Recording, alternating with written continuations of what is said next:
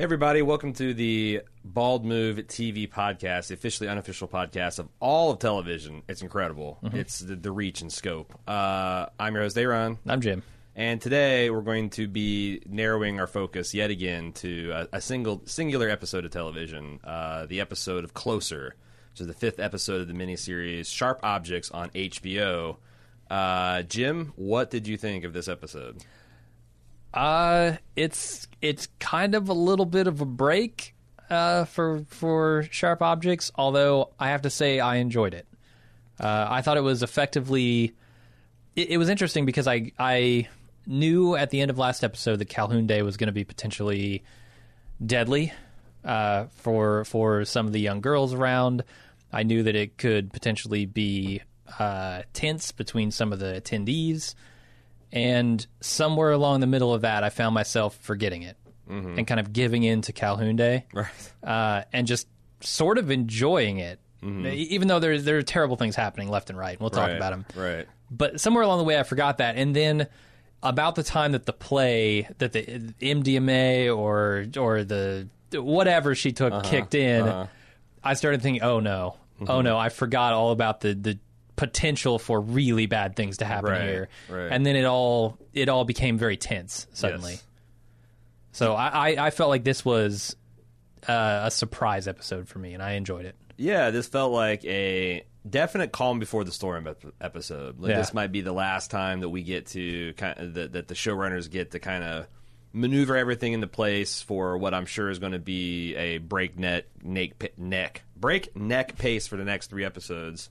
Um, and yeah, I too, I too enjoyed. It. I am like, I, I don't know how I feel in the grand scheme of things about two Amma fake outs in as many episodes. And, and you couldn't even get you couldn't even watch this episode without knowing that Amma was live because she's Right. in the freaking screenshot on HBO now. right, right. Uh, when you go to play this episode, So like I don't know about that, but um and I I really honestly don't know why they continue to ring that bell. Um maybe it's so like we get inured to it so then when the f- bell finally gets rung in earnest we we like uh you know little boy who cried wolf it and like oh it's until it's you know something something truly horrifying happens. Yeah. But yeah, I thought this portrait of this town was really interesting and what it revealed about the townsfolk and kind of how uh, I thought it was. Int- I thought it was really interesting too that I read. I, I watched the kind of like the the bonus materials, and they said that this Calhoun Day thing was in, invented for the TV show. It wasn't Yeah. part of the book narrative, right?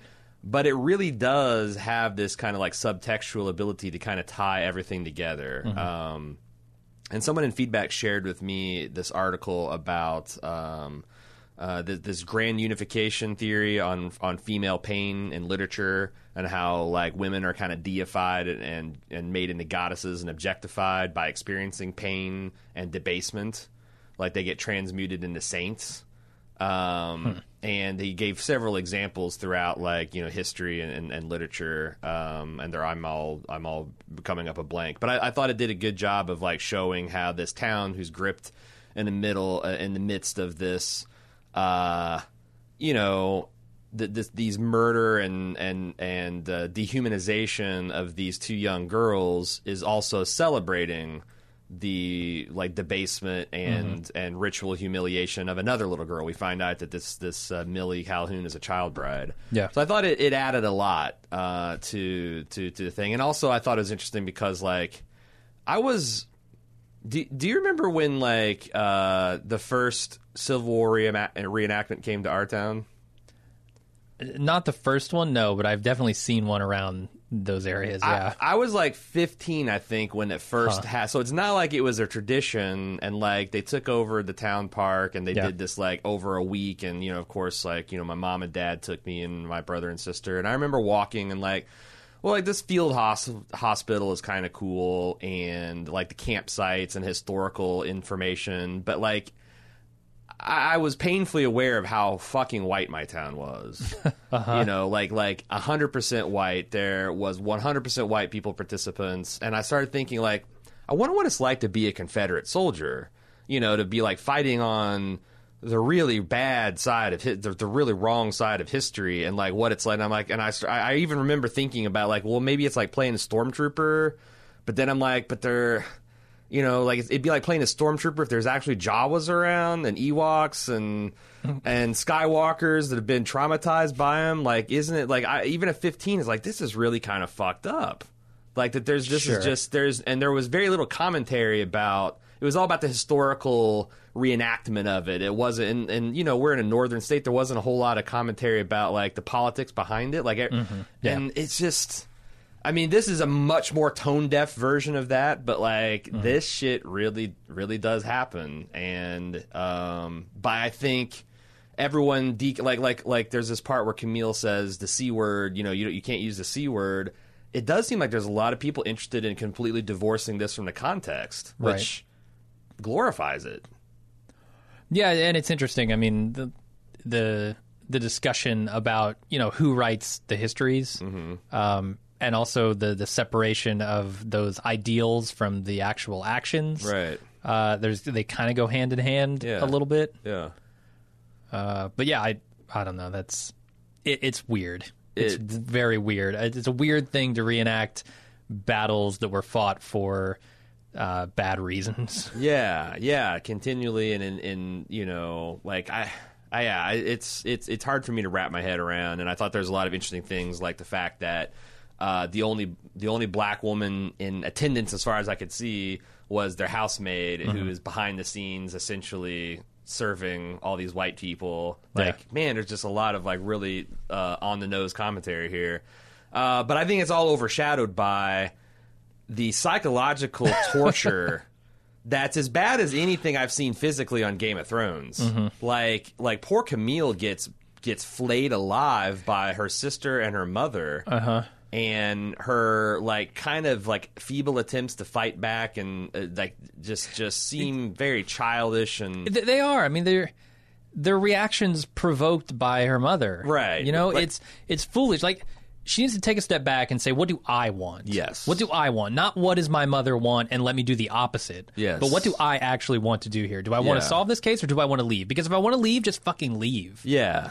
And she's got this weird thing where she I think she wants to try to save her sister, but she's she's under that that desire is being undermined by her ability to lash back out like, "Oh, you're going to blow up my journalist spot? Well, I'm going to reveal your about your other cell phone." Right. And yeah, and I, I like it it's fully understandable the behavior being displayed, but it's just sad because like you can't beat this person by playing their game. No, you And, cannot. and then at the end where she pulls like it's such a classic fucking narcissist move where she pulls her like like she gets their victim to completely lower their guard. Uh-huh. Lower all their shields in this guise of this apology, and and I think Camille's like, I fucking found your golden child. You you owe me, and I'm going to be magnanimous about it, and I'm going to. Well, I'm sure you know best, and I, I'm not going to butt in and be like, you serious? You're a fucking psychopath. You're ruining this girl, and then Adora just slashes her with the like, you know, that's why I never loved you, and maybe Yeah. you can find solace in that fact. and it's- that's my apology. Yeah, Fuck you, lady. and it's like a dual like toss up between is that the worst thing I saw in this episode, or is Adora carefully engineering a mm-hmm. situation to use Camille's body as a way to further degrade Camille? Mm-hmm. And and and you know say that you can never be loved by anyone, you can never be close, and you're ruined. You're literally ruined. Like all these exterior scarring, it's all bone deep, and you're you're ruined. And also, I'm glad that Amma saw this because this is an object lesson about what happens with Right. girls who are willful or whatever. It's the fucking worst, man. Yeah. No, it's it's Like it made me break out in hives, bleed from my rectum, uh, and my nipples started lactating. Like all all imp- possible things started start happening in my body. I, I just like I did I, I was I was beside myself. It was like it's like you hear the story about these. Uh, these South American warrior boys who have to determine prove their manhood by putting in on this glove that's like has like 200 bullet ants sewed onto it, so they just have this excruciating torment for 15 minutes, whatever. That's what it felt like watching these scenes. Like, Uh-huh. Yeah. oh my god, I got my hand on a hot stove. I guess I got to keep watching. It's yeah. just, I had to put my dress in my mouth and scream. yeah, no, it was too much. Yeah, it was because like Seth and I were because there's a recurring thing in uh, Lady Dynamite, which is um, a Netflix show that's kind of like this show's equal and opposite. It's like a very funny and real depiction of like mental illnesses and how they interact with family dynamics. And like Maria Bamford frequently like goes to her bathroom, just screams into her sponge because she just can't Uh-huh. handle the shit that's happening. And here is like, uh, you know, something not played for laughs. Just like what? No.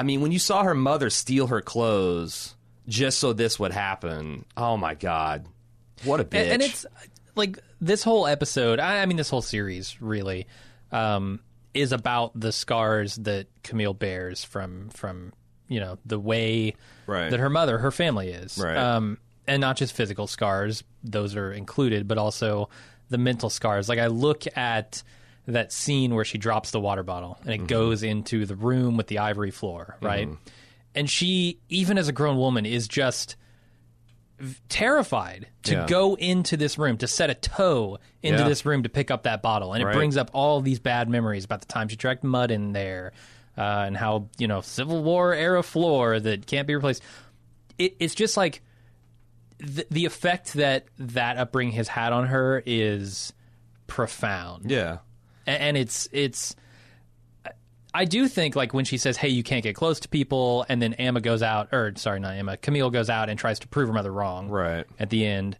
uh, that's all going to fail. Like none Mm-hmm. none of that is healthy. None of that is good. Even if she does prove her mother wrong, she's just played right into her mother's hands. Right. That's all she's doing here. right.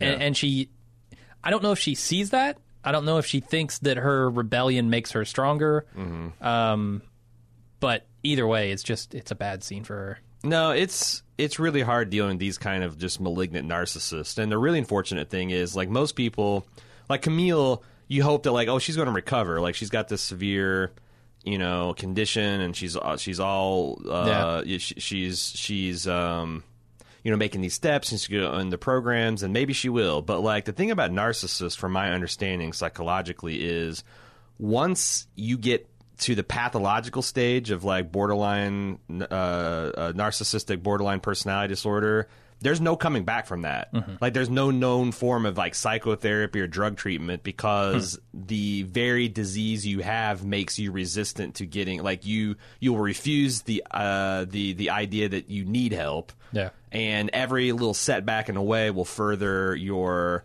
you know it's it's kind of like and it's like it's it's it's impossible to help and empathize with these people. Because like one of the things that really rang true true to me because I've known unfortunately a bunch of like narcissists, but when uh, Adora was like screaming for Amma at the end, and like narcissists spend their lives amplifying their emotions and to manipulate people and to get attention. Yeah. So the very few times in life where it's appropriate to show strong emotion, they just turn it up to 12 and mm-hmm. it's ridiculous. And It you was, can't yeah. and and and and like a common reaction to people close to them is kind of like this bemused skepticism like you're a you know like that's when you feel emboldened to kind of like you're just a piece of shit and that just reaffirms their worldview that no one cares about them or that like everyone is as awful as they are because they've set up the situation where they cannot be empathized with so when no one gives them that sympathy or empathy it's just like well everyone's like me it's Right.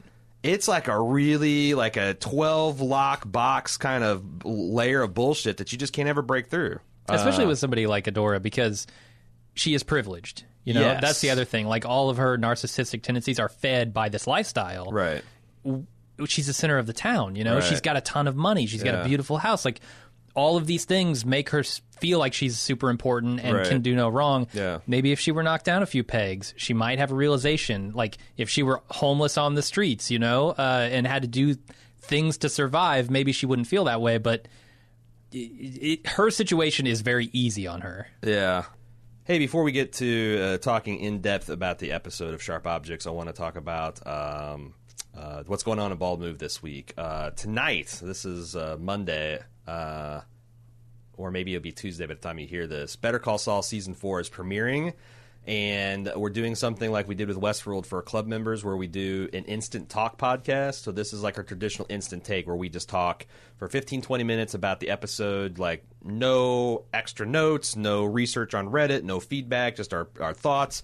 And then we're going to then take that and, and open it up to audience participation in our live show. Uh, if you want to get in on that, uh, just check, uh, just just come come to baldmove.com right after the episode is over. Uh, if you're a club member, you can log in and there'll be a link to participate to the chat, and uh, you can get right in there. We will be releasing the first part of that for everybody, but Instant Talk is just for club members, uh, which you can join at club.baldmove.com.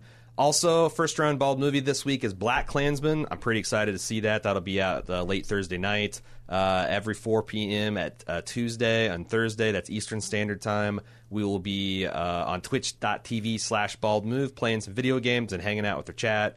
If you uh, see are interested in either of those things, please come by twitch.tv slash bald move. We released a Life is Strange bonus episode from Before the Storm. Uh, speaking, if you if you like entertainment that's circled around women and their issues, the Life is Strange series is a really good one for that. Um, also, we have Hella good. huh? Hella good. Hella good Yeah. because it's also set up the Pacific Northwest. If you if you couldn't tell from that reference. Uh, finally, uh, Quip, uh, which is our Quit Your Pitching, is going to be dropping this Wednesday uh, for club members. And finally, finally, uh, it's just just less than 48 hours left to participate in my Kickstarter for our, my book. Go to book.baldmove.com. I wrote a book with a religious scholar about the religions of Westeros as depicted in Game of Thrones. It's interesting. I, I flatter myself to say it's interesting and funny. Um, and there's just 48 hours left to participate and get uh, the exclusive rewards. Um, we're like $250 away from a stretch goal that'll essentially double the size of the book. Um, from 45,000 words to 90,000 words. Uh, so check it out, book.baldmove.com. Uh, if you wait till Wednesday, it's already too late. It's funny too because like in the beginning of the episode, like Alan and Adora, who they really hinted that Alan just come went in there and raped his wife. Yeah.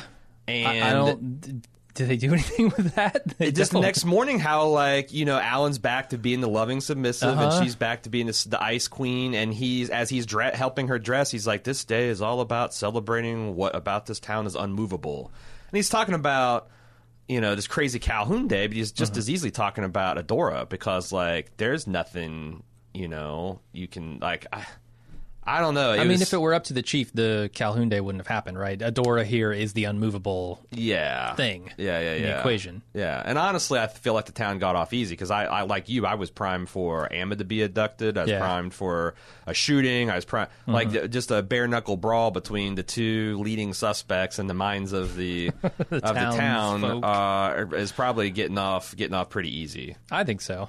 Um, but yeah, and then like man, there's just there's so many layers to this. Like, how are we feeling about Camille's editor now? Man, he's digging himself deeper every episode. th- this feels like a deep like this feels like a deeply enmeshed codependent relationship it's not mm-hmm. healthy like it, i was kind of on the fence because i thought like when she called him and this is something else i really identified for like she's back in her hometown she's ha- been forced to spend time with her mother and she's like tearfully like every time i come here i just feel like a bad person mm-hmm. And he like you know kind of like tut tuts and you know tries to smooth things over and i'm like well maybe he's good but then he tells her to go have a couple stiff drinks like you're just you're just enabling her, hmm. man. And you don't. I don't think. Like, I'm. I'm kind of more convinced about the theory we kind of touched on last week that this is as much about him trying to capture some kind of glory for himself and for the newspaper and to make you know put a put exclamation point on his life, which I, might be over pretty soon because of the cancer or whatnot. Could be. But like, I just, I, I think I f- finally turned on this guy. I think he's bad news, and he does not have Camille. Like, I don't even know if, if like, if, if he tells himself he does. I think he's lying to himself, and I don't even know if he tells himself he does. No, thought- he he fucked up in this episode. I mean, he's Yeah. he's keeping. She's clearly cracking, and Yeah. he's keeping her there. You know, th- this whole idea of oh, you can just come home if you want to. That's another guilt trip. Yeah. that's just Adora in you action can, there. yeah, Like you can quit, you can give up anytime. Yeah. it's like the SEAL instructor telling you, You to can ring disappoint the fuck, me right yeah, now Yeah, if you want ring the bell, get out of here. I don't get Right. like it's yeah, tap out. Like yeah, and he's saying he's saying it as as you know pillowy as possible, right? He's Right. acting like he cares about it, but Right. he's keeping her in a situation that is very bad for her. yeah. And I, I'm going to make a prediction. I don't think Camille's making it out of this this show. You think she's gonna die? I think she's going to die. Yeah. Holy shit! Bold prediction. I mean, her her trajectory is not a good one. Yes, Uh, no, it is. It is not. It is not for sure. Uh, I just don't. I don't know what's the force that's going to kill her. Because Well, well, I look at I look at that scene where you know they're trying on the dresses, Mm-hmm. and you know that she busts open the door and she shows her mom her body, Mm-hmm. and her mom's like, uh, d- "That uh, it's worse than I remembered. Uh, d- is it over? Is it over? No, you bitch, it's not over. It's Right. never over for Camille. Like Right. that's the thing. She." You look at the scene she had with Alice, right? And she says, "No, it doesn't. It doesn't end. It doesn't get better. You just Mm-hmm. Right. survive." And I don't think she's going to survive. I think she's going to end up like Alice. She's going to end up like all the girls in the town who are dying. That's I like so I, I I kind of I mean I, I don't think that's a bad take. I just wonder what's the mechanisms that's actually going to kill her because like Mm-hmm. it seems like it'd be more likely a car wreck than like a murderer trying to kill her because she's Yeah, not yeah. in the demographic. No, I don't, I don't think it's a murder. I think it's either herself or sure an accident. Maybe um, accident doesn't seem very poetic, but I do want to talk about the mystery a little bit because there's very little of it in this this this story. yeah, um, the the fact that like Camille, when she found out about Amma's phone, kind of homed in on the fact that you know uh, Natalie and Anne used to be friends with her. And I was really trying because I felt the next sixty seconds are pretty pretty crucial to understanding like what kind of involvement because uh, Amma seemed guilty as hell. Um, and she seemed to be, be very dismissive about the relationship. On the other hand, you know, when kids say, "Well, that was last year, that was back," I'm in junior high, I'm in high school now, that was junior high stuff, and they still wanted to play in the woods and shit. Like that rung true to me too, because like a year ago to a child is like five or six years for us, just Yeah. from how long they've lived and their life experiences and how quickly they change. Um, I, what what's your opinion? Is that is this uh, Amma somehow being guilty and complicit of what's going on in the town? Is she know that her mom's more involved with it? Is she herself the killer? I find Amma untrustworthy Oh, yeah, th- in, in almost every regard. So when she says something, I instinctively don't believe her. Yeah, I wonder if it's too late for Amma already. Like, if if someone were to take her out of this home and like teach her how to be with people, would she be able to avoid this cycle of being pulled into her mother's trap, or is it already too late? Because you can see her Yeah. skillfully manipulating things, uh, just like her mother, um, because that's what she's learned. And there's some moments of like. Like I thought when Amma begged Claire, uh, Camille to stay and said, "Look, if I can stay here, you can." I thought that was a genuine moment of like, you know, misery loves company, and I now like I've seen the depths of your misery through ex- expressed through your exterior. Uh, you know, you you got to stay here and help me fight this or something. I don't. And, and I, don't I, look at how, I think anyway, from what we've been told, how Camille changed after the death of her sister. Um, and and there is something to that. Maybe maybe if she had a partner in this bad situation, someone to help see her through, she could come out the other side. But once Camille lost her partner in it, Yeah. which was her younger sister, uh, she turned to the dark side. She started developing a lot of problems. Yeah. Um, and then after that, you know, she leaves and Amma's all alone. Amma starts rebelling. Amma starts going down the path of Camille. I wonder if, you know, maybe her her sister hadn't died early on. Maybe she would be a very different person. They they could have kind of weathered the storm together. Yeah, I because like as Jamie T's been talking about on the forum, uh, I've wondered that too. Like when you saw that scene of like teenage Camille doing that kind of like jokey photo shoot, like you know being subversive about her mom's big day with the ivory tower, ivory floors, and her sister's kind of joining in on that. But then you see like the end product is Camille got shot shut out of that shot because she's too much of a tomboy. Also, I thought the timeline was interesting there. I. I'm still going with the notion that Camille's hair, like short tomboy haircut, was a reaction to whatever happened to her in the woods with the boys. Okay. Uh, but so this was like post whatever happened at the shed, I think. Yeah. Um, but pre like when she when she started cutting, I think.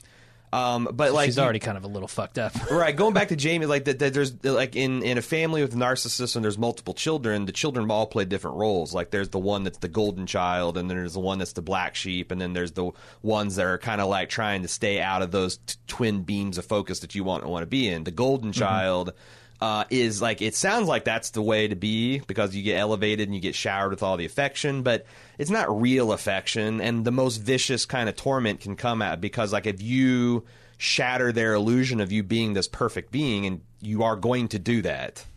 Some point in your life, you will shatter that illusion because no one is perfect. Uh, you get you get the ultimate scorn, and if you're the, the black sheep, it's just unrelenting. You just like always are. You're the Danny DeVito to the Golden Child's Arnold Schwarzenegger and Twins. You're always the like everything wrong about you know, and like this that like. I, I'm very curious to meet Camille's real father, and I wonder if we actually will. I wonder if her real father is Chief Vickery Okay. because There, there are some comments. there's in some episode, catty yeah, comments about how the uh, what the hell's from her last Jackie, name? I think. The the Cal. It's not the Calhoun girls because that's her. That's I guess she is a Calhoun. She comes from that stock, but Uh-huh. uh, and it's not Preaker. Um, shit. Nah, I don't- I don't know their names. Anyway, it's like the girl they love their men in, in badges. Yeah. And that combined with what we found out about the flirtation between Adora and Chief Vickery, uh, I, I I wonder. I wonder. Chief Vickery does he does he seem like he's angry and aloof and unapproachable?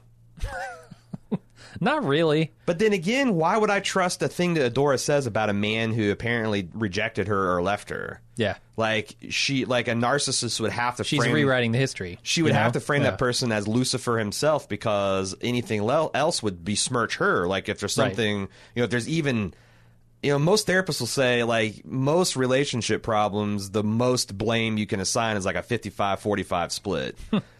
There's no way a narcissist would have that. They're not even going to take five percent, or, or they have a flaw. It's like I was too patient. I let them go too. Right. far. Like you know, Their virtues become flaws. it's yeah. like in an uh, interview, what's your weakness? Oh, I just work too damn hard. Like it's Uh-huh. all bullshit. uh, I don't know. It. Uh, I, I thought that was interesting though because we found out all this information about Camille's father and how you know that it, it's funny because she also says in her, her color and temperament like they're all redheads and Yeah. they're all like fairly fiery disposition. Like I think Adora just doesn't want to see that how much of her daughter is Camille and how much of her daughter is Adora. And like I, I, I guarantee we find out about Teen Adora and Teen Jackie, and it's the same shit. right. it's the same shit. Uh, yeah, we did see the the cheerleader pack. I like what this show does with their glimpses of flashbacks, just to clue us in. They don't need us some exposition to tell us, hey, Right. these are cheerleaders who Camille grew up with. Uh, they just show it to us in a brief flash. and Yeah, and then and like it looks like they're all arrayed against Camille in judgment of Yeah. going out into the woods, um, which is interesting because I don't know how much of a reliable narrator uh, Camille is when she's talking to um, Willis, Detective Willis, because she said that like it's essentially the cheerleaders took turns being let out into the woods and you know being had had the boys having their way with it. Maybe not so much. maybe. Um, there's also confirmation that uh, the teacher, um, shit, what is that guy's name? Uh, uh, uh, Lacey, Kurt, Kurt Lacey. He is the kind of the boy we see in the flashbacks that like was pointing a gun at her and was like the Yeah. first to start getting undressed.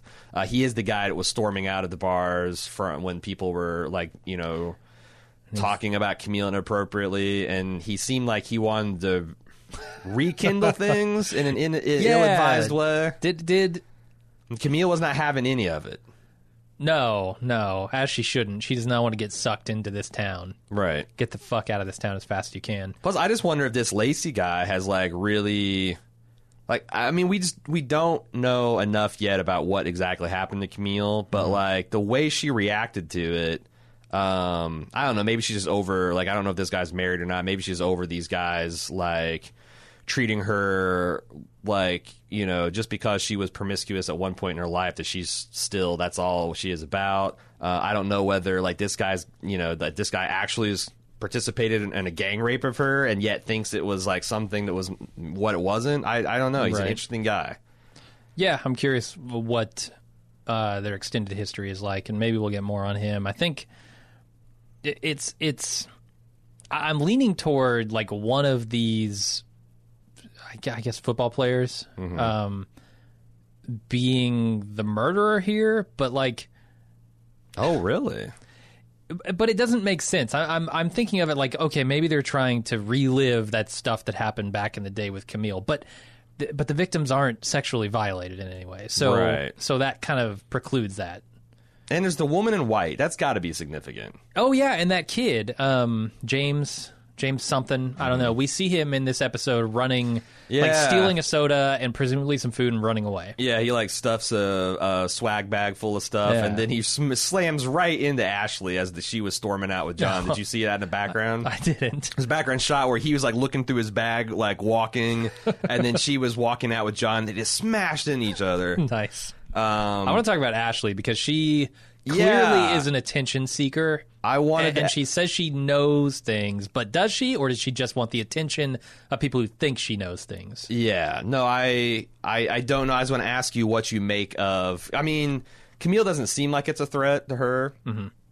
and who knows? Like, because like when people say they know things, like who the fuck the, the, the what? Who knows what they what they know? she's talking about things about Camille? she's talking about things about Amma? she's talking about things about Adora? Mm-hmm. Is she talking just like town gossip? Is she talking about murders? Yeah. who knows? Because like mo- a lot of those things would not phase Camille in the slightest, but some of them would. Uh, Camille seems like she's more amused that this little wispy teenager is going to threaten her, you know, Right. with blowing her up. Um, Uh-huh. I don't know. Uh, I was very curious to see uh, why, because I, I guess she was wanting. Camille to take some pressure off John, and this article seems to have done the exact opposite. Um, And I will say that, like, I am the opposite of this article. Like, I think that Bob and John have nothing to do with this, and like, there's just no like. Does all Bob act like a guy who murdered his daughter? He he acts like a very angry man, Yeah. and I don't really blame him. Um, I don't know. I don't know many people who've murdered their daughter. That's true. So like, and like, you know, what is what does um, that look like? what is a scale of human reaction, right? You Yeah. just don't, you know, like I, I think that Adora like screaming for Amma is a bit much, but that's I mean, honestly, if I just saw a woman that I didn't know what kind of mother she was, I'd like, well, I don't know, like that's probably how not I would I, I wouldn't act, but like Mm-hmm. what is normal when your child's been abducted? Like, you know, is Right. Stone face calm, extreme histrionics, like it's all kind of within the human uh, uh, performance envelope. It's just I don't I just don't believe anything Adora says because everything about her is performative. And there's speaking of that, like there is a lot of other like really interesting touches in this episode, like when they're out in public and they're driving to the dress store and like Adora turns back to her children and beams at both of them. Like it's also been my observation these narcissist people are very good at like demonstrative like displays of motherhood and fatherhood like when they're out in public being like the perfect dad and the perfect mom and showing their Yeah. perfect family that but that all just disappears as soon as you get home. And i felt like that was like what the hell are you grinning at you idiot? Oh my girls are together and i'm gonna go dress shop And when when she, I, and i feel like she knew damn well what she was going to force on the situation before she even stepped into that that dress store. Mm. Yeah. Uh, no, I, I mean, you, it's never more clear than when Adora steps out onto the, the porch Mm-hmm. for the first time. You know, she comes out of her house. This is her Calhoun Day face, and everyone's going to see the best side of her. Uh, e- everyone, it's hilarious. Everyone is welcome in her home that day, except don't go in her home. Yeah, ever it's Except stay understood. the fuck out of my home. yeah, yeah, yeah. It reminded me of like that passage in 1984 where Winston is like, uh, "There's no, of course, there's no law against keeping a written diary, but everyone understands that the penalty for doing so is death." Like, Right. yeah, everybody come into Dora's house, but like also no one set foot over that threshold. And like when Yeah. she was explaining to her housemaid like how there's multiple rings like the people invited inside the house get the fleur de lis and all this other stuff and the people that are in the tents they get like everything's like veg segmented on how close you can get to adora Yeah. and then everybody outside the tents they just get the plasticware you know like and she kind of like laughs like oh the little people it's it's pretty fucking gross except Yeah. for she does dip into the little people and get the mother who's got a da- a, a baby with down syndrome so she can again Right. performative it's not that she gives a shit it's just that she knows that plays well and she likes to play well And I found it funny that she calls those mothers ladies, and then Mm-hmm. she walks up to her friends and calls them girls. yes It, it's it's this weird thing of like the people who are most distant from you, like Mm-hmm. l- just lifting them up the slightest bit, like giving them a little bit of respect and demeaning the people closest to you so that they know who's in charge. I, that's a good. That's. Uh, uh, I thought you're going with the the fact that um, Adora can't deal with the idea of her aging and getting older. Oh, probably not that being too, perfect. yeah. And like she's saying, we're gir- we're still the girls. We're the veranda girls. We're timeless. Right. And we're and we're always going to be desirable. And these all these poor fucking cows. Even though I'm twice as old as with the their ladies. dragon udders and stuff. Yeah, yeah. And I was so I've not been really hip on the whole Jackie's part of the murderer, but I've been kind of like turning this around in my head and thinking, you know, what if Adora and Jackie were that that in group were part of the ones that murdered the the lesbian couple out in the woods Okay. as some kind of like you know group conformancy, you know, crazy uh, kinda Wicker weird Man kind of thing. yeah. Like it's almost a, a cult at this point, and maybe Adora doesn't have anything to do this this time in the generation. Maybe this is like all stuff that because the first time we meet Jackie, she's wearing this like kind of diaphanous uh, white gown, and she's Mm-hmm. drunk as sh- and she's high as fuck and all that. I wonder if like this is something that Jackie's like now that Adora's daughter's kind of mixed up at it. She's kind of like, well, this is what we do in this town, and Adora doesn't have what it takes. Like, I, is it a power play? Is it? I'm starting to warm up to the idea that maybe Jackie is part of this because my God, she's consumed with jealousy. She definitely is. Like yeah. she is talking so much shit about Adora, and Mm-hmm. you know, kind of leading that charge against the cat of the cat brigade. But on the other hand, like all that catty shit felt very authentic for this set and setting too. Yeah, and I, I, I wonder where the line is between like pointing out Adora's flaws, of which she has many, Yeah. and going overboard with that and Right. becoming just catty, you know, for the sake of it, and becoming suspicious, you know. Yeah, no, there's like that whole like know. you know that southern midwestern thing, like oh bless their heart, which is essentially a slur, sl- a slur, Yeah. a swear. Like it's a way to run someone down and be like, oh, but they try. You know, it's it's Mm-hmm.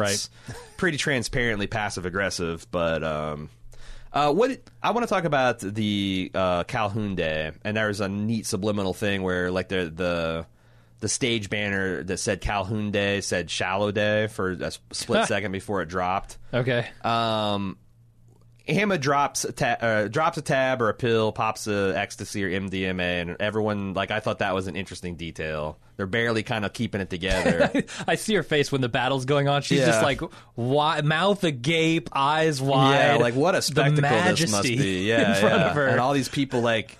what a trip that must have been. Uh-huh. Brave kids, brave kids taking mind altering drugs and then trying to do this thing. foolish, But maybe you have to to like simulate you, you know Union soldiers raping you to, de- uh, to death or half to death. I guess they so somehow they they raped her, beat her, burnt her at the stake, uh, caused a, an abortion, but she didn't die. And then yeah, her her husband comes back. yeah, and like she's like puts okay. out her leg flames, or and she's yeah she's okay. What the hell does that even mean? I don't know. Uh, you know, uh, uh, everyone applauds. Um, what is Amma? There's a couple of scenes where she's conspicuously watching Camille and Willis kind of being cute and happy in the background. What is she like thinking? And again, keep in mind that she's like high as fuck. Uh, is she like happy for her sister? Is she confused? Is she wanting to? Because like you know, is she wanting to blow that up? Because we saw her be inappropriate with uh, the teacher. We've seen her be mis- uh, inappropriate with Detective Willis. Uh, what what is, what's going on with her? I don't know, man. Uh, I watched the after after the credits thing Yeah, um, where they were talking about this episode, and they. I don't know if this is the part you're talking about. But there's basically the scene where everybody's kind of looking at everybody, and the camera is just kind of looking at everybody, looking at everybody. yeah. Um, and they're doing that to raise the tension of what's going to happen here. Is anything going to happen? And the here? drums of the stage are part of like just this ratcheting of tension. Yeah. And, and they're not meant to like focus on any character and say that things are happening. They're just meant to. Th- those scenes are meant to heighten the tension. And is it part of those scenes? Yeah, no, because it I feel like is. it might not mean anything. It might just be that tension they're trying to create. I feel like that's a. I was frustrated by that after credit sequence because I thought it was. it's the director talking about it. It's been a lot of time saying nothing because, like, Uh huh. you know, when you see Vickery staring down Bob, and you see Bob staring down John, Mm-hmm. and you see uh, Willis staring down the three drunk good old boys, and when you see Amma stare down uh, Camille, it is meaning something. Sure, like sure. maybe they don't know what it means. Maybe they're just getting interesting shots. But like you're supposed to take something. It's not. Yes, it also is a is a is a is is a um a way to build tension, but it's not all it's doing. And I kind of wish I had because I, I just thought of all of the glances, all- all the other stuff seemed fairly transparent about like what it's supposed to represent, but. I thought um, uh, Amma was kind of like inscrutable in what she was was looking at. Uh, also, want to point out the deep irony of this uh, celebration of this uh, Confederate woman standing strong against the Union soldiers raping her. They they they played out the battle hymn of the Republic, which was actually a song written as a way to rally uh, Union troops against slavery. like if you read the lyrics, it's all about like you know setting men free and you know paying horrible prices f- to get that that freedom, and it's like you know, like I feel like in nowadays it's just this g- generic kind of like pro America song, but no, it actually has a very specific time and meaning in, in this country and how they they add it to the end of this bizarre celebration of Confederate culture is just like the icing on the the weird shit cake that they're baking here. Uh, Do you think there are any connections to make between um, the couple of scenes that I noticed where the audio sort sort of drifts out and gets very quiet and very Yeah. muddy? Uh, one of them is Amma when she's tied to the tree and she's watching the battle take place and she's high Mm-hmm. on MDA or MDMA, whatever she's on. Mm-hmm. Um, the other time is when Camille is remembering the the ivory floor scene yes. and I don't I don't really know what they're trying to say by com- essentially linking the two girls uh, with those those motifs. Yeah, it's interesting because I also thought there was a little bit of hint if you want to find it in like maybe the photographer noticing Camille as a woman like inappropriately and how like maybe in the fact that she's not in the picture like I wonder if like that and and again in the timeline I think where this is like a post cabin in the woods situation um you know, is Camille seeking out that kind of attention, or is she just heightened awareness of the fact that she the male gaze is upon her? Like, I thought that was an interesting aspect of it that the that the show like just showed again without comment, and it's it's it's really intriguing, and you wonder like, okay, what? Because like again, three episodes to go. It's amazing how much mystery swirls around the actual past of Camille and what went on in her town and her mother's past, and also the murders itself. It's like, man, three hours of television is going to resolve all this stuff in a satisfying way. Maybe you're right; it's not going. It's going to We'll be see. resolved, but not in any kind of satisfying way. I don't think it's going to be sad. Well, it might be satisfying as a viewer. It might provide closure, but I don't think it's going to be happy. Yeah. Uh, we haven't talked about the scene where Adora takes Detective Willis on her arm and gives her a tour of the house. Now, they left it ambiguous, but I find it hard to believe that Adora didn't spill a bunch of sh- beans on Camille. And I think that Willis is being uh, kind by dismissing it and not talking about it. I felt like the ideas she put in his head might have been enough for her. Um, and that she might not have gone into details. She just says, you know, there, this woman is bad. Yeah. and there are things that you don't know about her. soul's rotten. and that gets the wheels turning in his head, right? And that's what she's there to do. Yeah, because like just going and saying like, and she's got scars on her body, and she was Yeah. raped, and all this would be like she's aware. It, it's not the idea of taking someone's lover and eh, eh, and and cluing them in that the that your own daughter's a bad person and war. It, it's not that's not the gauche thing. Like the thing that'd be gauche or vulgar would be to be too explicit in how you're trying to say that. Yeah, and and it might turn it might turn him from suspicion and like side eyeing side eyeing Camille into full on sympathy for Camille. And that is not what Adora wants here. Right. Uh, if you go if you go into the details, he might start thinking in the wrong direction. Yeah. Essentially, Yeah, that might. Like I said, I I can't feel good about Willis and Camille, uh, Rich, Richard and Camille's relationship because it just feels like it's not going to be great for both of them. But uh, I don't know. I it's happening for all the wrong reasons. yes, exactly, and it's happening way fast, and it's happening in where both of them are in bad, lonely places in their lives. Yeah. Um, But you know, it, it is going to be interesting to see like how he reacts. You know, like her mother's. I mean, that's the sad thing. Her mother's assertion that no one can ever be close to you because if they're close, then they see you naked, and that implies that you're unlovable. And I don't think that's Right. I don't think that's true. Like I was thinking after the episode, it's like okay, if I loved a woman like Camille, like I think it would be eventually like kind of a bummer that she can't be comfortable enough to show her body to me. Like I'm like I mm-hmm. like I think there are people that would happily over overlook that or even see it as like an oppressive thing. Like my God, look at how much this woman has has gone through, and she's still capable of love and loving.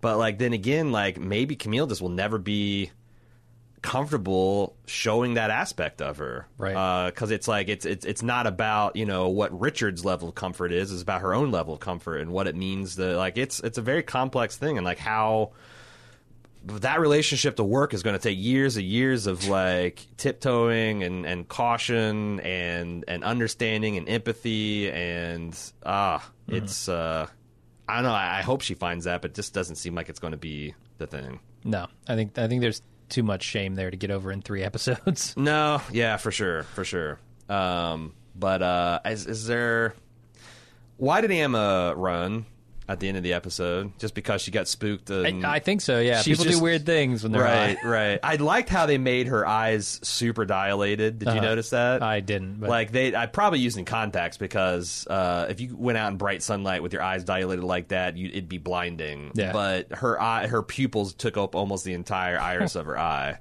Um, so maybe she just got spooked. Like like Yeah. this, she was just turned the trip bad, and Yeah. She's like, "Fuck it, I'm going to go run through the the, the creepy cabin." Uh, she also got banged up, scratched up. Uh, do you think those are just from running through brambles, or do you think she's experimenting with her sister's method of releasing emotional pain? no, I think that's just from running through the woods Hmm. high. Uh, if I'm if I'm spitballing here and just taking a guess, Do it. she ran after she saw the fight between Bob. and Yes. Well, I think John, right? it's not quite clear, but I think, uh, yeah, that was the distraction that she then ran. So I, I guess, yeah. Why else would she have ran? So, go, going into Amma is the murderer territory. Okay. Uh, maybe she she thought the jig was up.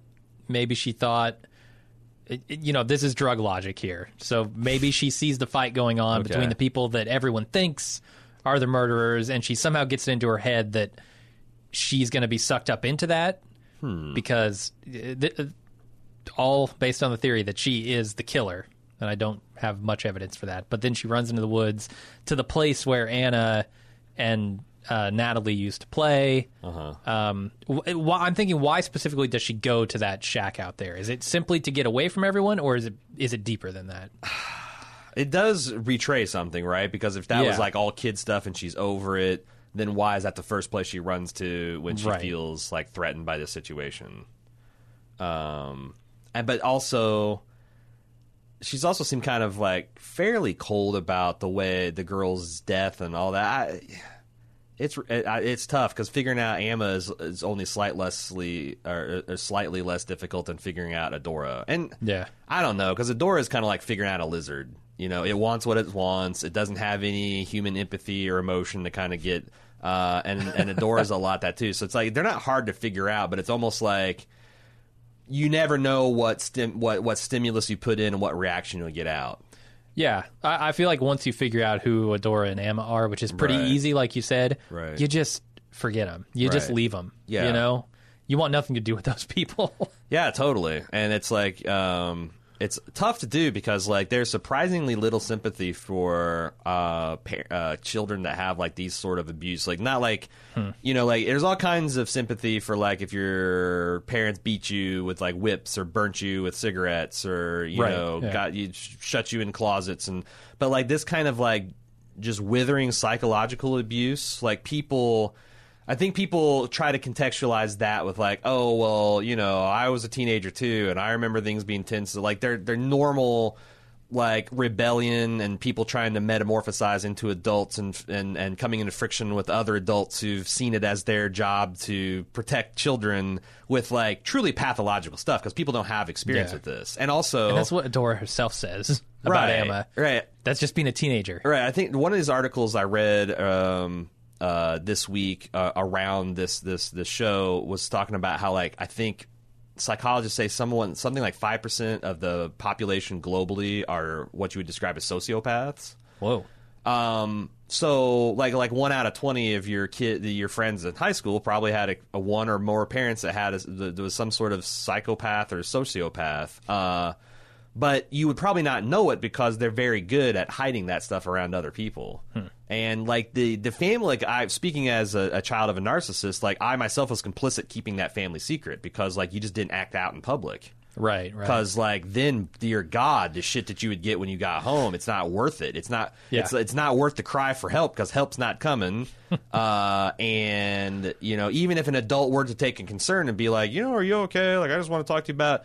They're gonna be like, oh, it's fine. You know how kids are, and then you get the real shit. Like it's like, uh, you know, you learn real quick that there is no real respite from this other than to play the game Survive.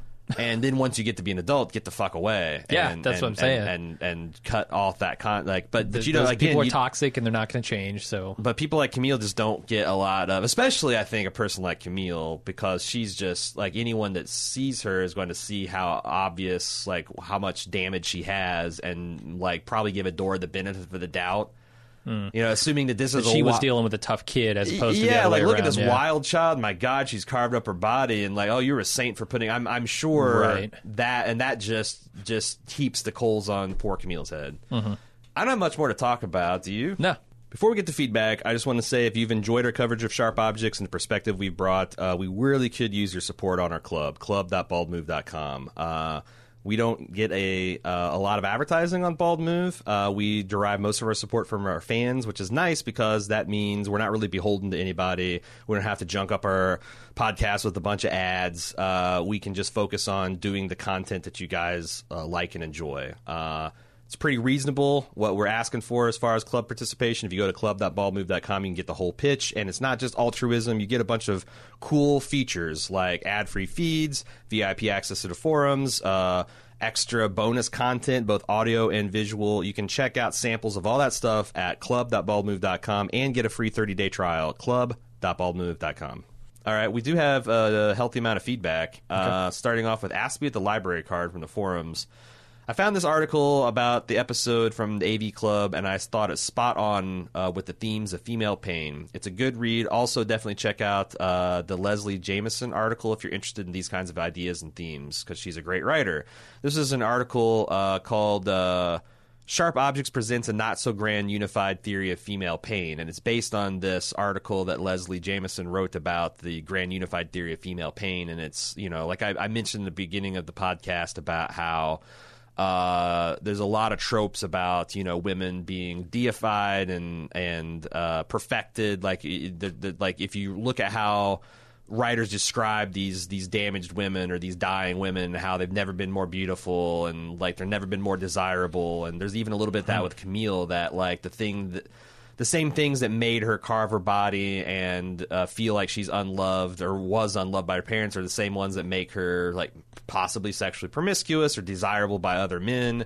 Um, It's all you know the like I the way you know things keep getting better in broad strokes, but also just like the more I find out about, I think the way we consciously and unconsciously view women in in society, uh, the more it just seems really fucked up.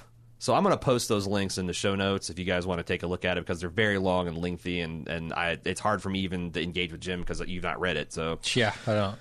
uh, but yeah, read it, read about, read that. And if you guys want to in- integrate in your feedback for next week, that'd be awesome. Uh, okay, so we got a couple of pieces of feedback before from the uh, previous episode. Ripe Sherry S. After listening to your podcast on Ripe, you both seem suspicious about the fact that John went off into the woods for no apparent reason.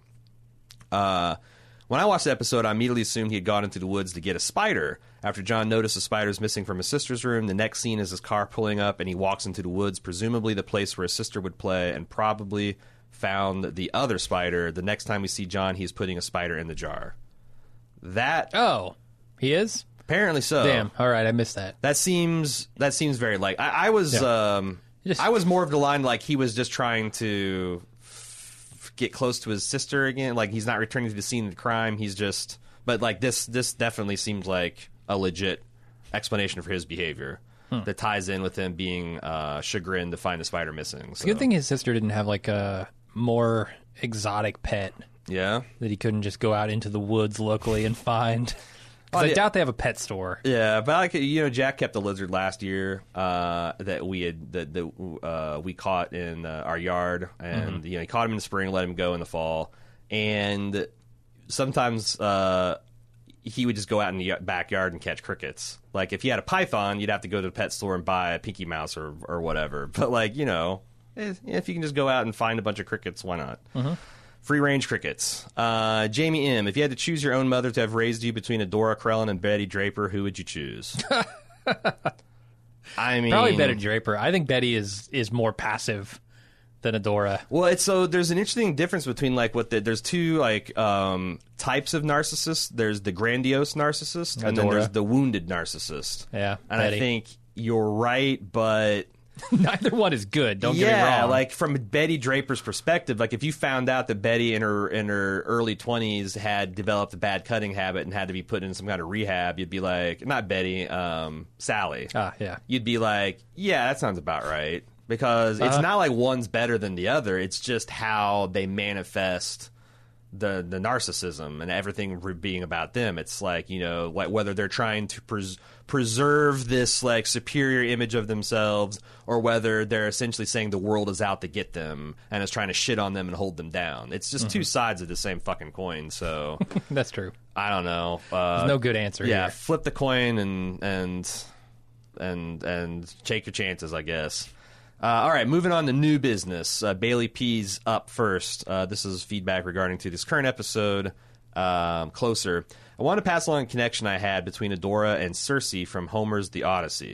If you don't remember this character from your ninth grade English class, Odysseus, uh, Odysseus's is that how you say it? Is it Odysseus? Odysseus? I think it's Odysseus. Odysseus. I- but I'm not sure. All right, I'm going to go with Odysseus. Okay. Uh, as men came upon Circe in the mansion in the middle of a dense woods.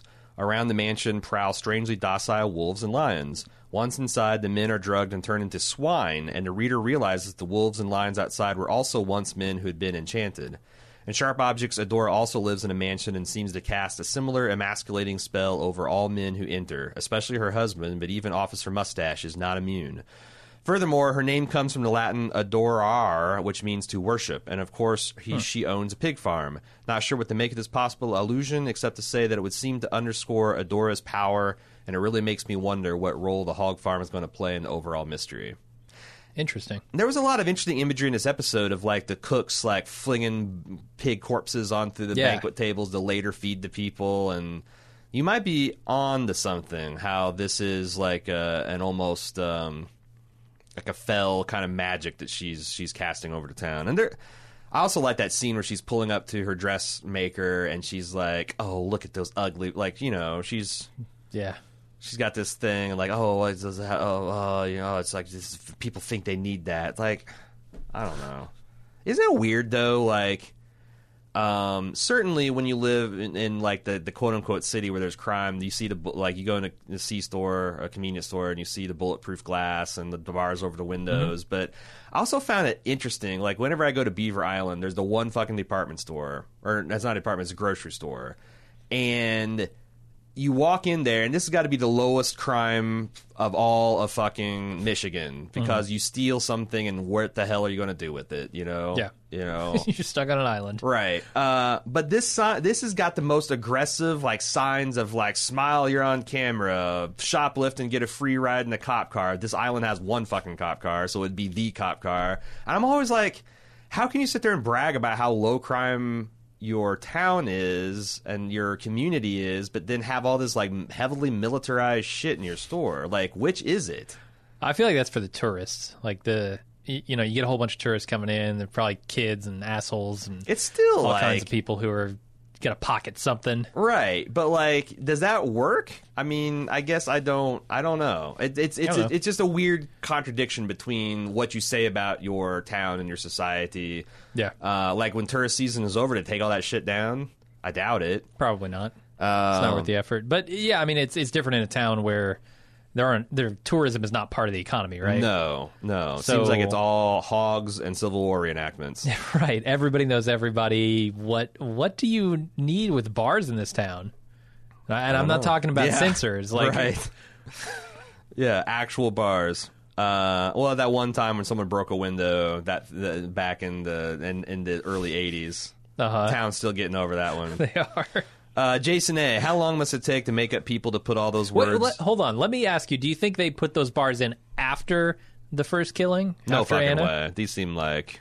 No, Okay. I, I, I, I mean, I don't know why I'm rejecting that out of hand because there's no evidence. I Because that's real crime. Like that's actual. That's true. Scary yeah, like crime, there's there's yeah. women killing, but on the other hand, like we found out that this is like two women were killed a generation ago, Right. And the bars didn't come up, so or maybe the bars were up from that that that that's uh, thing. Either don't way, know. I don't think the killings are happening in the dress shop, right, right? right, right. So what do you need bars for? I don't know. Uh, Jason A, how long must it take to make up people to put all those words on Amy Adams' skin? Do you think it's some sort of Hmm. Photoshop? I I, I imagine they have they just have a whole bunch of these. You know how you like peel, um, like temporary tattoos, yeah, right? yeah. Only latex, Only made out of latex Sure. Mm-hmm. and ready to go with adhesive, and they just real quick smash them on there and make up because most of the time they don't need them. right. It's only for a few choice scenes. That In fact, I was actually thinking watching this episode. I wonder if they took like one or two days and did all All of those these shots. body shots. could be. You know, because like it, it probably if it, it probably was several hours at, in the makeup chair. Yeah. and probably wasn't super comfortable. But also, I guess if I was Amy Adams, like I think if I had a choice, if I was playing this role and I had a choice between having my body actually heavily scarred up so I could like inhabit that, or just like oh we'll CGI in later, I, I think I would prefer the makeup. Yeah, like I would every too. actor I've ever seen. Like you know, you think about all the people involved in the prequels that bemoan the fact that they're essentially acting in front of green boxes. Mm-hmm. Um, versus you know, like like the more realness you can add to the set and the setting, the costuming. Like I think it would help her get into that that mindset and that role. I don't know. Yeah, and I, I don't want to undersell Amy Adams' acting capabilities. No. she's clearly a good actor. She could, even without the makeup, get into it. But it must be especially helpful when you're as beautiful as Amy Adams to see Right. some kind of actual scarring on your body, right? To stand in front of a mirror and look at that. Yeah, and like, what if this was my life? Yeah, like Yeah. this is permanent. This is something I did. This is something I did in reaction to pain. Like, I think yeah, you're right. Like, I'm sure it'd have been an amazing performance regardless. And if someone says that it's CG, then there you go. But like, you take an amazing Amy Adams performance and you give her a little bit more fuel to the fire, it just becomes more amazinger. Yeah. So, because like, you know, um, actually, I don't want to step on the, I don't want to step on later feedback. I almost, I almost did. So let's move on. Uh, Johnny Truant, uh, I was ready to call bullshit on Amma's pinned eyes, but the dilation scene was a nice effect. the whole play scene made me feel very uncomfortable. The sound dropping in and out was a good way to portray the kind of disorientation that I'm sure she was feeling. Uh, question: Does Alan wear a Union General uniform? I feel like there were some blue Confederate uniforms, but I'm not up on my Civil War history. Regardless, the mutton chops were solid. Uh, no, uh, Alan was wearing some sort of Confederate uniform. I don't know what the ranks were. The the Union Blues. I thought it was interesting they put Richard uh, uh, Willis in that like deep blue, navy blue that is like a Union color. Huh. Um, although he's kind of is that the only outfit he has? Probably. Have I ever seen him in know. anything but gray slacks and a navy blue button up? I couldn't tell you. Huh. Like, you know, your suitcase holds like at least another shirt, right? Um, but yeah, no, I think I think you're supposed to understand that like maybe because they they talked about the scene where like Union and uh, Confederate soldiers drinking together. I didn't see it. Like the only Union soldiers I saw were the, the three kids stomping around doing the the pre-show pageant like marching pageant and then them doing the pantomime rape which I thought was like wow when I saw it Right. like Jesus, man. Um, moving on, Groovy Dooley. Uh, Jackie O'Neele was all over this episode. I find her activity startling suspicious on first watch. I'm feeling you there, Jack, uh, Groovy. I'm thinking she, at the very least, knows about everyone's dirty laundry, maybe up to and including the little girls. I will pair this thought with the obviously horrible words and actions on Adora's part. While I believe she was actually being genuine with Camille, it seems like she will say and do anything to maintain her ideal town and her place in it. Genuine with so who is being i guess is ja- you're talking about adora i'm assuming. And when you mean genuine, that's an interesting question because there is the question of how much the narcissist is aware of their own machinations. Like, how much mm-hmm. of this shit did they believe, and how much of this shit is just learned, trained behavior that they're helpless to escape themselves? Like, when she says to Camille, I never loved you, does she really mean that? And, and what is And her does she think conception of a- love anyway? Does she think that's a comforting thing to say Right. to Camille? Right. Did she like did she walk away from the interaction thinking, "Boy, I really nailed that," or Right. "Boy, I really stirred up this hornet's nest that is my daughter." I honestly, I can't answer you that question Mm-hmm. because I would have to get into the mind of a narcissist and figure out. It's kind of like a cult leader. Does the cult leader really believe in Xenu or the aliens hiding behind the comet, or is this a naked, or or is this are they truly deluded along their followers, or is this all about power? Yeah. You know, did Jim Jones think all of his followers were going to go to heaven on the spot, or was he just knew the jig was up and he wanted to take everyone out with him because he's a raging narcissist? I don't know, and honestly, I don't give a fuck. Yeah. because I kind of treat him like a black box. You just observe him by the behaviors and, and judge that way. Um, anything to add, Jim? Nope. Marley Girl 84, it seems like the show really wants us to notice how much Amma needs to be noticed. She drops the bomb about Camille's article in the clothes shop when her mom wasn't looking at dresses with her, and when she doesn't get attention for her performance in the play, she runs off in dramatic fashion right to the dreaded shack in the woods Camille had asked her about earlier that day. Intra I didn't I didn't put that together, but I think she might be right. That it's attention. Like literally seeking? all eyes are on her while she's high on Molly and she's putting in his performance and then the townsfolk's eyes are ripped away by what's going on with Bob and John and she runs off because she wants to be the center of attention again. That's Maybe. a pretty good in- I mean, I don't know if it's accurate or not, but it's a pretty damn good interpretation. Um how she ended up so injured, they say from scratches, was she cutting herself to get her sister's attention in a specific way? I'm wondering where they're going with this. I I'm a little bit with you on that, Marley. Um, the fact that you were kind of seemed dismissive about her, the scratches she got in the cabin. Um, I would I think it would be interesting to see if she is experimenting. And it could be another like manipulation, like oh she like does a couple surface scratches and like I'm just like you, Camille. Like again, how genuine is it and how performative? Who knows? Who knows? I mean, she couldn't have. She could have known that Camille was going to find her out in there in the woods. Anybody could have found her. Um, and I don't think. I don't think when you're rolling, you have that much. Uh, you're not that with it. You're not with it enough to calculate like, hey, if I put some scratches on my body, I'm going to make her feel bad about this. Like, Yeah. in my mind, it's more about sensation uh, when you're when you're on Molly. So like, you're not thinking in those terms. You're thinking in like, oh, look at the beautiful lights, look at the colors, look how I feel. Uh, that sound was amazing. Whatever. Right. Less less so about the psychological manipulation. Yeah, but I've never been a girl like Amma dropping Molly either. You know, like my experience with like psychedelics and like It's- mood altering. From what I things are- understand, Molly's very specifically like sensory does it? type stuff. Yeah. I saw it like it kind of like maybe amplifies things that are already there, both good and bad. So like if she's like a little miniature monster, um, I don't know. Like I said, I, I, I it, it'd be hard for me to say either way, but I think that's that's plausible. Um, or like you know, the other thing is like she she's found in the cabin like in the dark, implying some passage of time. So maybe she's come down and she's like realized like kind of like what shit she might be into and is going to do this to take the heat because her mom is probably going to be like I don't know her mom seemed to be like instantly over it. But like what if she scratched herself just to be like look what Camille made me do you know to to play up the golden child and to play up uh, Camille's like black sheep status? I don't know I don't know these these these fucking women they're uh, just a just a basket of interconnected uh, craziness and and uh, uh, you know it take a it take a battery of psychologists to figure it all out. Uh, Sarah Tatuga.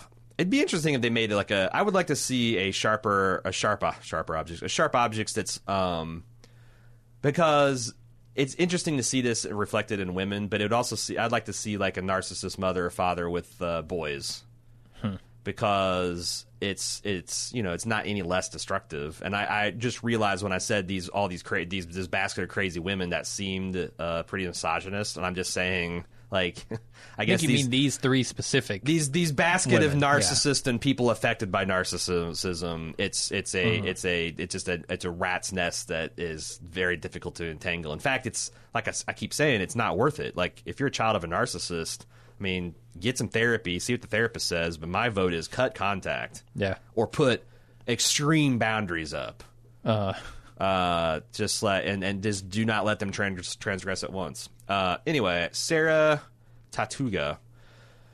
The primal scream Camille made while in the dressing room of that store was breathtakingly raw. There are plenty of horror movies with screams that sound like that, but this was the scream of a traumatized and abused child, which is so much more jarring and visceral than the former.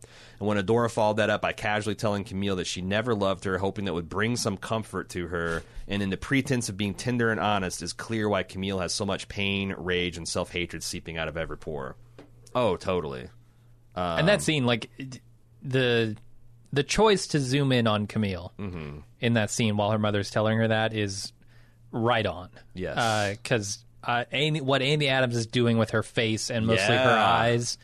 Uh, actually, her face is, is like stone. Yeah. but her eyes, you can Yeah. see in her eyes. She's just fucking furious and hurt and To like all of it, yeah. and it's brilliant. And she's- it's an amazing she's- understated performance. she's going to maintain that ironclad control because she'll be damned if she gives her mother the satisfaction of seeing that she've hit any kind of target. yeah, Um, yeah, it's great. but you can see like these how these feedback cycles, these interaction cycles. There's no healthy way to interact with Adora because again, Camille thought I've got one up on this woman. I saved the golden child. She's going to be at least a little bit conciliatory to. I finally have something on her, not realizing that from Adora's perspective, being one down is terrifying, hmm. and I'm not fighting from this moral advantage. So her like, no, she's not going to do any kind of genuine thing. She's going to try to get Camille right back into that that that box mm-hmm. and being back to being her whipping girl, and just to see.